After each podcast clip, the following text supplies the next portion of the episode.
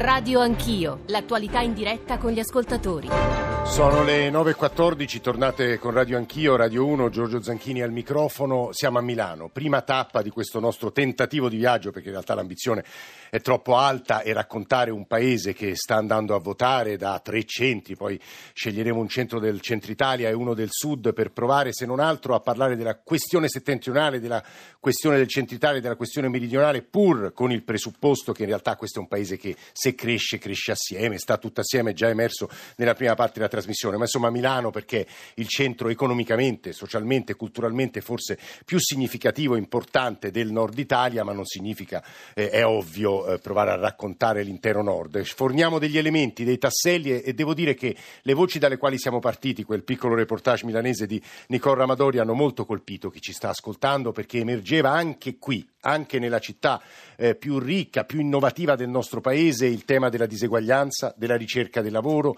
delle difficoltà nelle periferie della difficile convivenza. 335 699 2949 per sms, whatsapp, whatsapp audio, radio anch'io, clashorai.it per i messaggi di posta elettronica. Ne abbiamo discusso eh, con Gian Giacomo Schiavi, con Stefano Lampertico, con Elena Lattuade. E adesso si sono aggiunte due voci eh, credo non, importanti non soltanto per la realtà lombarda ma per il nostro paese, si rischia sempre di essere enfatici, ma insomma sono, alcuni, sono due tra gli studiosi più importanti, non soltanto italiani, Alberto Mantovani, su di lui pende sempre questa specie di condanna di essere lo studioso italiano più citato e di, con maggiori riferimenti al mondo. Professor Mantovani, buongiorno, benvenuto. Buongiorno. Insomma, è un immunologo di fama di fama mondiale, direttore scientifico del, dell'Istituto Humanitas e docente eh, all'Humanitas, e Stefano Boeri, che si è seduto qui accanto a me. Anche qui si rischia sempre di essere enfatici. Il suo, il suo bosco verticale è stato premiato come l'edificio più, più bello, architetto, questo è l'aggettivo giusto, più bello, più innovativo, più, innovativo più, bello del mondo, insegna Bene. progettazione urbanistica al Politecnico di Milano e entrambi possono aiutarci anche ad aggiungere elementi su quello che abbiamo detto nella prima parte della trasmissione, ma poi a pensare pensare anche alle città del domani, all'Italia anche forse del domani. Con Alberto Mantovani vorrei provare a ragionare su, con, su due temi. Stamane sul Corriere della Sera l'apertura di Milano è tumori, tre mesi per una diagnosi. Lei lavora in uno dei centri di ricerca più innovativi parte di quel modello pubblico-privato eh, che la Lombardia eh, ha e che in qualche modo viene lodato, criticato, ma insomma offre, credo, prestazioni sanitarie eh, di buono o alto livello. Eh, pazienti da tutta Italia vengono nella vostra regione, però si pone di nuovo questo problema della differenza, della diseguaglianza, della diversità. E poi l'altro grande tema che abbiamo ascoltato dalle madri che abbiamo sentito nella prima parte della trasmissione, i giovani italiani che lasciano questo paese. Credo che lei le sia molto caro questa questione, professor Mantovani. Eh, entrambe sono questioni care eh, al mio cuore. Eh, per quanto riguarda la prima questione, io collocherei i problemi che abbiamo in un contesto generale. Io penso che sia utile ricordare che i malati di cancro nel nostro paese hanno una sopravvivenza superiore alla media europea. Non solo, se confrontiamo la sopravvivenza dei malati di cancro italiani con quella dei paesi più ricchi, i paesi del nord Europa, quindi facciamo una partita più difficile, il nostro sistema assicura una sopravvivenza uguale o superiore a quelli dei paesi del nord Europa. Io penso che questo sia una combinazione di diversi elementi. Eh, il primo elemento è un sistema eh, sanitario nazionale per cui ci preoccupiamo sostanzialmente di ammalarci di cancro e non ci preoccupiamo degli aspetti economici, mediamente. Eh, il secondo, problema, il secondo tema è quello della ricerca scientifica. Dove si fa ricerca scientifica, come nelle istituzioni milanesi, si cura meglio. Questi sono eh, i dati. E, eh, la ricerca è sostenuta dalle charities, per esempio dall'Associazione Italiana per la ricerca sul cancro, che è nata non a caso eh, a Milano. È una questione di investimenti? C'è anche un problema di investimenti, dobbiamo ricordare che l'investimento in salute eh, del Paese eh, è rimasto, non è cambiato da più di dieci anni e quindi qui abbiamo eh, un tema, quindi stiamo facendo eh, un po' i miracoli eh, dal punto di vista dell'assicurare eh, la eh, cura e ricerca. Professore, c'è un problema di, è un tema, eh, un nodo diseguaglianza in Italia, cioè quelle prestazioni che vengono assicurate nel nord Italia non sono le stesse del sud, suppongo. C'è un nodo, c'è un nodo in generale eh, sud-nord. Eh, se di nuovo a me piace ragionare sui dati, i dati dicono che ci si ammala meno di cancro al sud, eh, ma eh, ci sono più problemi eh, al sud perché, per esempio, eh, funzionano meno bene i sistemi di diagnosi precoce, cancro del colon, eh, cancro della mammella e cancro della cervice. Quindi abbiamo un problema di diseguaglianza nord-sud all'interno del paese e abbiamo un problema ancora più grande di diseguaglianza nord-sud eh, su scala globale. Io... Torneremo su questi temi, professor Mantovani. Lei ha parlato di diseguaglianza nord-sud. Io credo che con Stefano Boeri possiamo affrontare un tema che riguarda tutte le grandi città italiane, che è quello della diseguaglianza, chiamiamola centro-periferia. Noi all'inizio della trasmissione abbiamo fatto ascoltare delle voci dalla periferia di Milano e, dalla, e dal centro, ed erano, eh, guardo, erano molto diverse, sulla fiducia verso il domani, sulla speranza, sulla convivenza, chiamiamoli italiani immigrati, ma sono etichette di comodo. Perché, professor Boeri, so che lei in Olanda sta lavorando anche su boschi verticali sociali, se non sbaglio, cioè con un'idea di edilizia popolare anche. Sì, assolutamente. La nostra sfida è di pensare ad architetture che oltre che contribuire alla qualità dell'aria, per esempio alla qualità dell'ambiente, siano anche in grado di affrontare il disagio abitativo, che è un enorme problema anche nel nord Italia, anche a Milano. Noi abbiamo città in cui le periferie non sono, diciamo, come accade in alcune grandi città del nord Europa, delle ciambelle, per cui si può distinguere con grande facilità tra un centro e la periferia. A volte le periferie sono molto vicine al cuore antico della città. A Milano succede questo, a Genova addirittura è il cuore antico della città, a Napoli un pezzo del centro storico e periferia. Però il tema c'è, cioè ci sono squilibri enormi, eh, ci sono squilibri legati alla qualità del, dello spazio, legati all'assenza di servizi e ci sono squilibri anche legati al fatto che spesso le periferie nascono quando si concentrano famiglie, individui che sono eh, simili per storia, tradizione, cultura e reddito. Quando manca la varietà, quando manca lo scambio, quando manca l'interazione, spesso c'è periferia. Eh, però lei ha detto una cosa importante in questo momento storico italiano, che è un momento storico obiettivamente complicato, quello che è successo a Macerata, quando però appunto si incrociano invece storie, provenienze, forse anche redditi, lavori molto diversi, la convivenza e l'integrazione diventa particolarmente difficile. È stato anche assessore qui a Milano un paio d'anni, quindi queste cose le sa.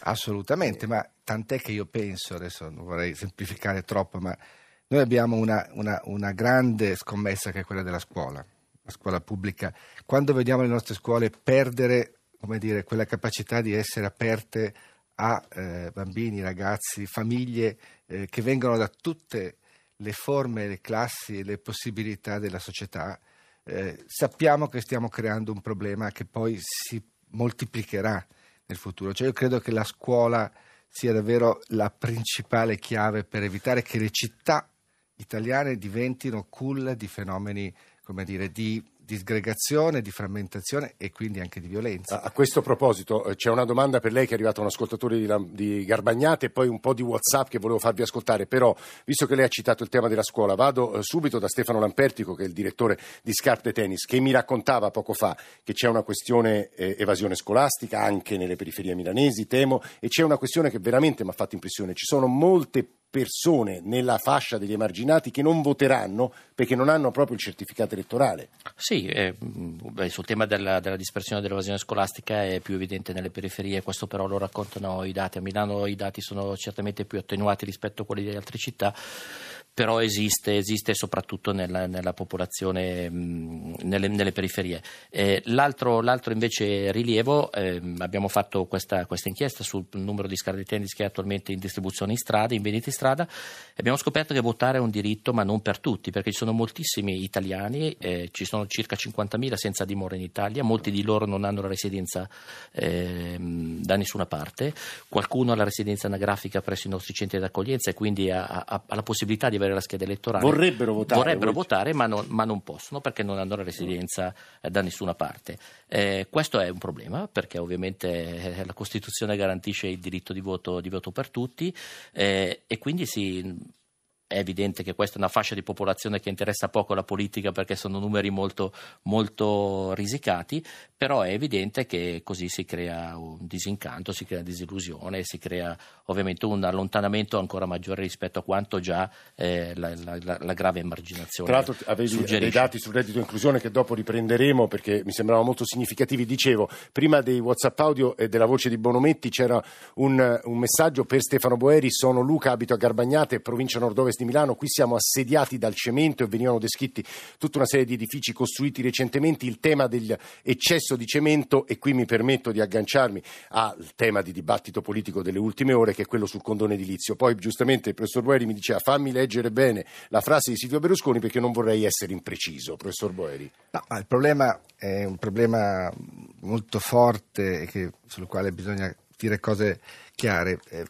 Siamo, soprattutto penso al, al, nord Italia, in un territorio che è stato trasfigurato da, da costruzioni del tutto incontrollate, da una specie di grande ondata di piccole costruzioni, parlo degli anni 80, 90 soprattutto, cioè centinaia di edifici costruiti eh, senza che ci fossero regole che hanno invaso le pianure, le coste e hanno cambiato anche la qualità del paesaggio del nord, del nord Italia, perché se uno prende la macchina e va a Verona o, o, va verso Varese o va verso Bergamo, Torino, insomma è ormai questa sorta di città che arriva ovunque fatta di tanti piccoli oggetti. Tutto questo è stata una follia, anche perché non c'era un bisogno vero di costruire, tutto questo è stata una follia, anche perché le nostre città sono vuote, di, sono piene di spazi vuoti, sono piene di appartamenti vuoti, di uffici vuoti, di aree abbandonate, di aree industriali, di aree dei grandi servizi della città ottocentesca, i carceri, i calimerci, i macelli, caserme. abbandonati, le caserme. Quindi abbiamo costruito altrove svuotando le nostre città. Questa cosa va cambiata, bloccata una volta per tutte, dobbiamo investire dentro nelle città che abbiamo costruito. Col coraggio di demolire, dicevate. E avendo il coraggio di demolire, cosa che non facciamo abbastanza, perché noi abbiamo circa 4 milioni di edifici in Italia che sono obsoleti, sono costruiti, stati costruiti male negli anni del dopoguerra, eh. sono energivori, non hanno spesso nessuna capacità ambientale, anzi producono dire, eh, grandi disvantaggi. Dovremmo sostituire questi edifici, sarebbe un enorme, eh un enorme, investimento dal punto di vista anche economico, perché sarebbero centinaia e centinaia di imprese e di professionisti eh, che potrebbero cambiare il senso delle nostre città. Quindi è anche una grande sfida economica. Quindi allora... basta costruire fuori e guardiamo dentro delle città e lanciamo un grande processo di un po' di ascoltatori vorrei farvi ascoltare, poi sentiremo la voce di Marco Bonometti, che è presidente Confindustria Lombardia. Fabio, eh, che ci ha scritto e l'abbiamo chiamato da Milano. Fabio, buongiorno. Buongiorno. Ci dica, ci racconti. Allora, no, mh, mm, per dare una voce positiva. No, no, stiamo dando anche voci positive, non soltanto eh, il professor Mantovani, insomma, e anche Gian Giacomo Schiavi. Sì, prego Fabio. Sì, no, dico da parte degli ascoltatori, perché sì. c'è sempre un po' la tendenza.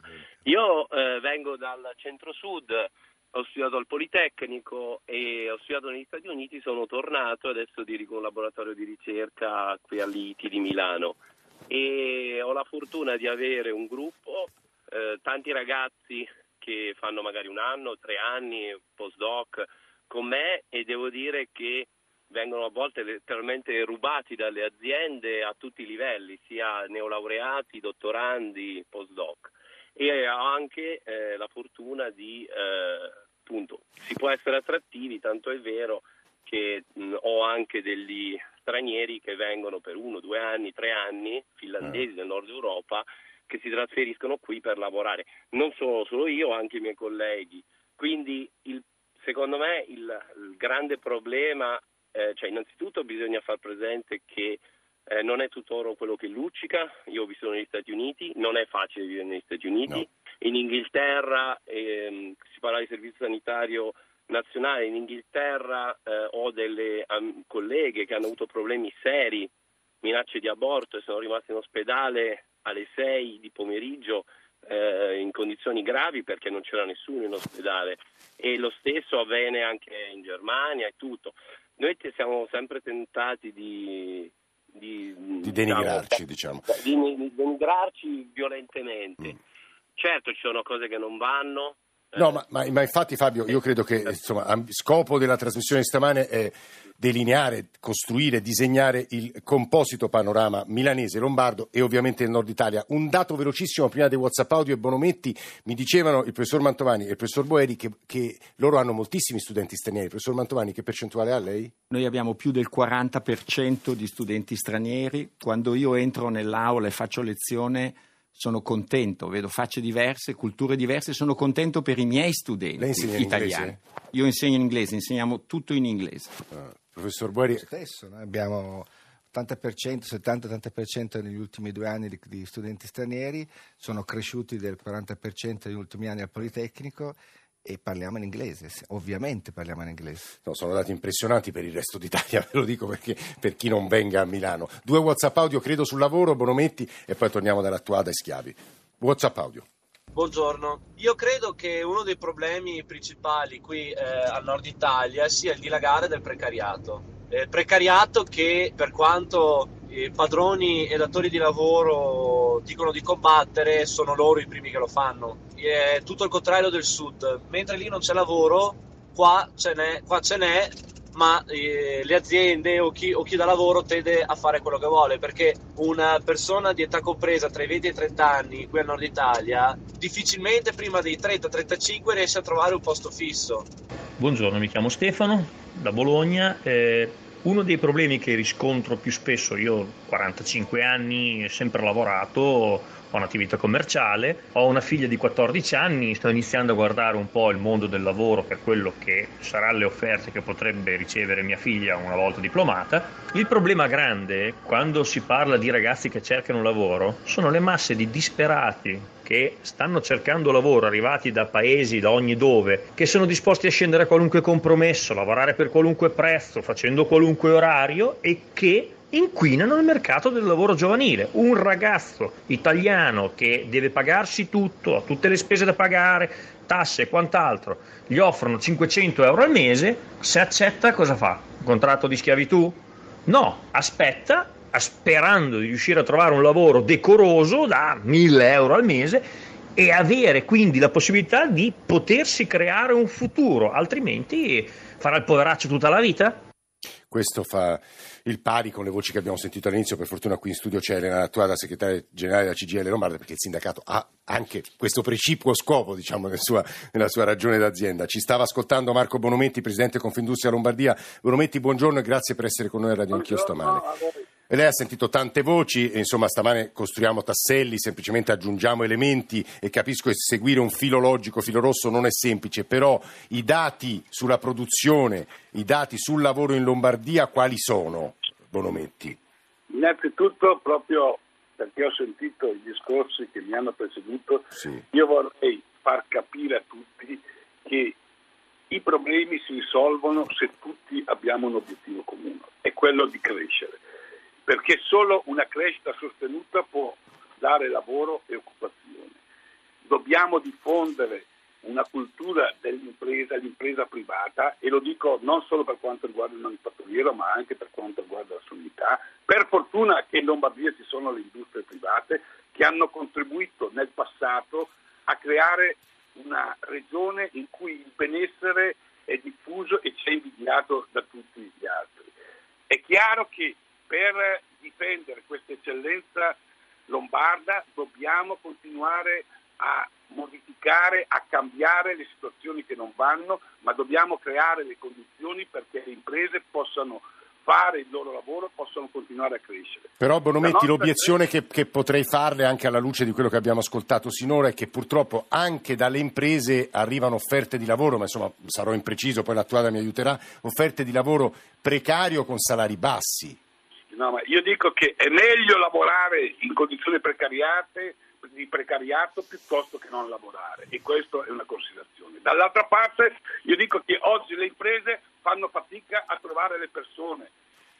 Se guardiamo i dati che hanno caratterizzato l'anno che è appena trascorso, vediamo che la produzione in Lombardia è aumentata del 3-7%, sì. che se andiamo a confrontarla con il resto d'Italia è un grosso successo ma se ci confrontiamo con le regioni più virtuose, più produttive del nord Europa, siamo ancora sotto eh, i limiti dei nostri competitor.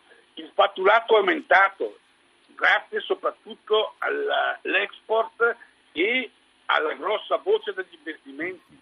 Le imprese lombarde, di fronte a un progetto di politica industriale serio come Industria 4.0, hanno risposto positivamente, hanno investito in macchinari, in tecnologia e in software dire che le imprese lombarde e gli imprenditori lombardi credono in questo territorio, ma credono soprattutto nel futuro che l'Italia possa esprimere quella capacità. Guardi Bonometti, io credo che le sue parole ci servano, ora ci fermiamo un paio di minuti, ma poi ripartiremo dall'attuale e da tutti gli ospiti che sono con noi, da WhatsApp audio e da quello che gli ascoltatori ci stanno scrivendo.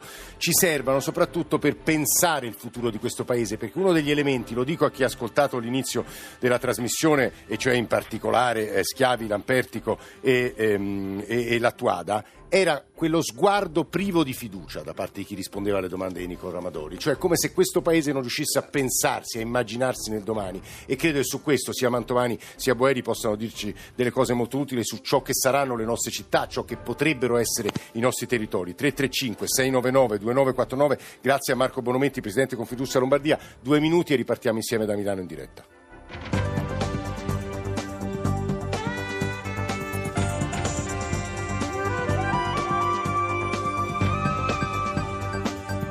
Rai Radio 1.